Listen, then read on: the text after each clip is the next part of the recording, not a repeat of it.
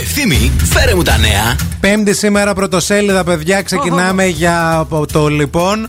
Χρυσός γάμος, ποια είναι η νέα νύφη της Γιάννας, οικογένεια Αγγελοπούλου.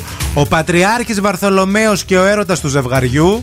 Γιατί δεν πήγε η Άτζελα στην κηδεία του Κακέτσι συντετριμένη και υποβασταζομε... υποβασταζομένη Ναι. από το γιο της η Μπαλανίκα. Μάλιστα. Η πρώτη σοβαρή σχέση του Ντέμι μετά το διαζύγιο με τη Δέσποινα. Ε, τα είπαμε εμείς αυτά την προηγούμενη εβδομάδα. Μιλάει πρώτη φορά για την επέμβαση που έκανε η Ελένη Ανουσάκη. Οι πολίτες έδιωξαν τη showbiz από τη Βουλή. Ποιοι μπήκαν και ποιοι όχι. Πού παντρεύονται το καλοκαίρι το ζευγάρι Παναγιωτοκοπούλου Πιλαδάκης. Μάλιστα. Στο high που κυκλοφορεί, η κραυγή της Ντόρας για το διαζύγιο του γιού της μετά τις εκλογές. Μαύρα γενέθλια για την Κοσιόνη. Η φιλία με τον Βασιλιά και η τελευταία επιθυμία του που δεν πραγματοποιήθηκε.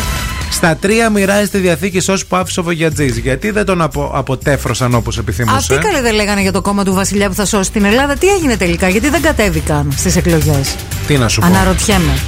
Ο Παύλος έλυσε για πρώτη φορά τη σιωπή του η αλήθεια για την ύφη της Βασίλισσας στην Αμερική. Α, Ξαφνικά πιάσαμε. στον συμβολιογράφο μετά τα γενέθλιά της συντενήση άλλαξε τη διαθήκη για το εγγόνι της. Μαχαιριά στην καρδιά της Δέσποινα, αυτή είναι η 39χρονη καλονή που κρύβει ο Ντέμις. Εξπρές δίαιτα των βιταμινών, χάσε 4 κιλά σε 7 ημέρες. Θαύμα του Αγίου Πορφυρίου. Χάρη σε παιδί σε άτεκνο ζευγάρι. Μάλιστα. Έχω κάτι άλλο να σας πω. Το χάι σας το είπα, το λοιπόν σας το είπα.